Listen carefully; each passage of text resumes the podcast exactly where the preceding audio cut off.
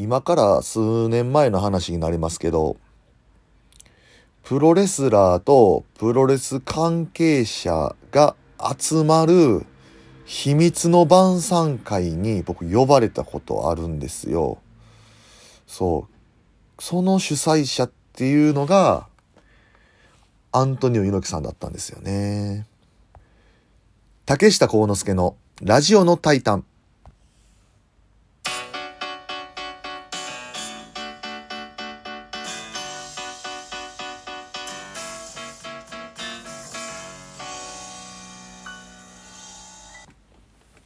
えー、DDT プロレス竹下です。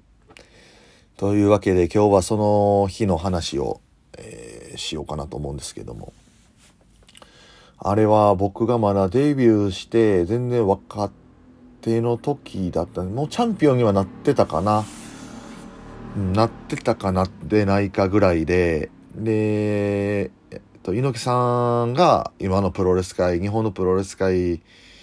なんか盛り上盛り上がってきてるけども、もう一頑張り必要なんじゃないかっていうことで、えっ、ー、と、マスコミさんなんかを通じて各団体にね、えっ、ー、と、まあ、電報というか、それが行きまして、まあ、この会があるからどうだというわけで、あの、来れる人は来いという感じでね、えー、来れる人は、ぜひ、えー、来てください。っていう感じで、あの、行われたんですよ。で、本当にね、各団体、かなりの、かなりのメンバー、もう、名前は出せないですけど、かなりの人が来てまして、えっとね、三、三、三つこう、横長の、なんだろうな、20人ぐらいが座れるようなテーブルが3つあるんですよ。で、上から、まあ、要は、奥から上座、ね、で、ってなっていくんですけど、僕ら DDT チームはね、えっ、ー、と、竹下、高木、D のやったかな。その3人で行ったんやったかな、確か。そうそうそうそう。ほんで、僕たちは、もちろん3番目ですよ、その、テーブルで言ったら。ね。いや、それはね、えー、俺たちがこんなあの下っ端みたいな扱い受けて、インディーみたいな扱い受けて、こんなん一切思わないメンツなんですよ。じゃあ、ほんなら上座って誰が座るんだってなったら、例えばですけども、えー、長州さんだったりだとか、えー、前田明さんだったりだとか、あの、こういうあのもう、そうそうたる、そうそうたるメンバーがね、本当にいらっしゃいまして、えー、2番目のあの、席に武藤さんなんかがこういらっしゃるっていう感じなんで、本当にもう名だたるメンバーの会に呼ばれましてですね、うわー思って、もうスーツ着ていきましたけども、シャツはもうすぐ汗びっしょりで、しかも僕そういう回だと聞かされずに、あのー、行ったんで、猪木さんの食事会があるっていうので行ったんで、マジかみたいな。某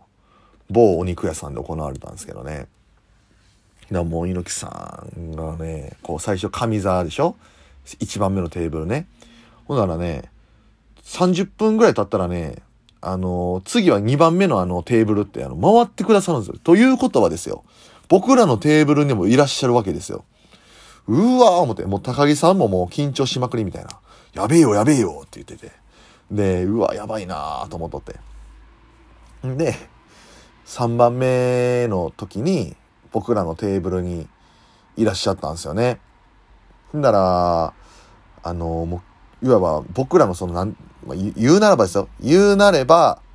もうインディーテーブルです。あの、はい。もう2番目まではメジャー団体がもう、とレジェンドたちがもうぎゅうぎゅう詰めのテーブルの中で僕らはもうそのインディー団体出身と言うといいんかな？の人たちの中でね、こう、猪木さんいらっしゃってね、いろいろ喋りかけてくださるんですよ。もうみんなもう緊張と、何をし話したらいいのかわからないですよね。もう神様なんで。で、緊張で。で、僕は、その猪木さんの席から一番離れてた。猪木さん真ん中に座られたんですけど、僕一番角だったんで、なんか話しかけようと思うんですけど、ちょっとそそういう距離感でもなくてっていう感じで。で、そんな時に助け舟を出してくださったのが、えっ、と、一番上座のテーブルの角に座られてた、グレート小鹿さんだったんですよ。我らが。ね。あのー、猪木さんとはすごい仲良かったみたいで、もうめちゃくちゃ喋るんですよ。だから猪木さんも、ちょっとこう小鹿さんをいじったりなんかして。で、ここね、このの DDT のね、高木大社長は、みたいな感じで、こう、小鹿さんも高木さんの説明とかするんす、してくれてね。で、ああ、そう、そうなのか、そうなのか、えー、君が、君が、えー、DDT か、みたいな感じでね、言ってくれたりとかして、ほんで、あのー、猪木さんも、あのすぐ小鹿さんをいじるというか、えー、小鹿はあの昔からあの、ルール弁を喋るんで、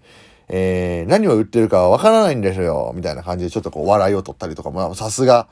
これがもう、さすが、あの、アントン・ブシカっていう感じで、ほんまにあの、なんですかね、場を和ましてくれたんですよね。で、その回ももうお開きの時間が近づいてきて、で、僕も何も喋れなかったなと思って。で、まあまあまあ、でもこれは今日はいい経験になったなと思ったんですよね。結構僕なんかがこう、なんかちょっとビュッフェ形式だったんですけど、例えばサラダなんか取りに行ってたら、結構、あの、前田明さんとかが喋りかけてくださって、えー、っと、君どこの団体なみたいな感じで。だ僕もあの、大阪弁なんで、ニュアンスが、お、大阪の、大阪のどこの出身な。西成です、言ったら、あの、西成めちゃめちゃええなみたいな感じでこう喋りかけてくださって。で、やっぱり、ね、皆さん、あの、レジェンドの方々が僕に喋りかけてくださったのは、当時まだ21ぐらいかな。まあ、若い子が一人いるなって感じ。僕がもうダントツで最年少で。で、もう、その、ちょっと上、僕より、そのね、回の、僕の一つ、一つというかその、年上のレスラー、次に年上のレスラーってなったらもうあの、岡田和親さんだったんで、めちゃくちゃ僕、その、ヤングボーイが一人いるわけですよ。しかも身長僕まあ186、7あるんで、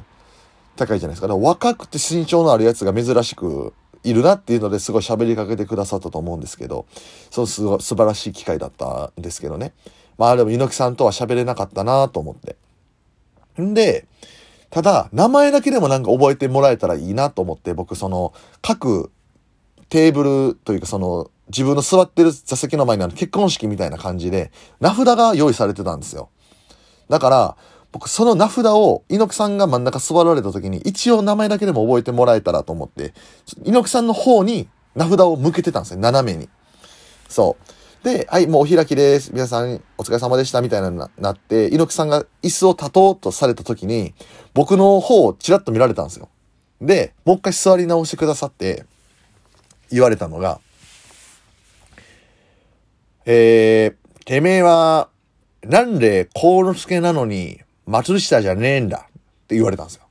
ね。僕の名前を見て、松下幸之助じゃなくてなんで竹下なんだというふうにね、あ、出たアントンジョーク出たと思って。で、えっと、これは僕の本名なんですけども、えー、両親が、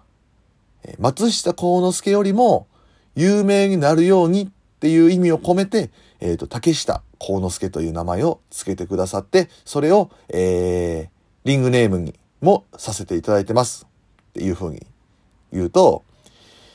えー、猪木さんがですね、こういうアドバイスをくれました。ああ、そうか。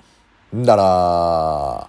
松下と竹下なということは、おめえはあの、プロレスラーやりながら松茸を作ればいいんじゃねえか？松茸レスラーとして、あの、売れればいいんじゃねえかって言ってくださったんですよね。ありがたいお言葉ですよ。やっぱりこんな発想ないでしょ？僕に対して。そう思った人いますか？今まで。このリスナーの方含め、えー、プロレスラーの方、関係者の方、お客さん、ファンの方含め、僕は、あの、松茸を作れば、あの、いいって思った人いますか？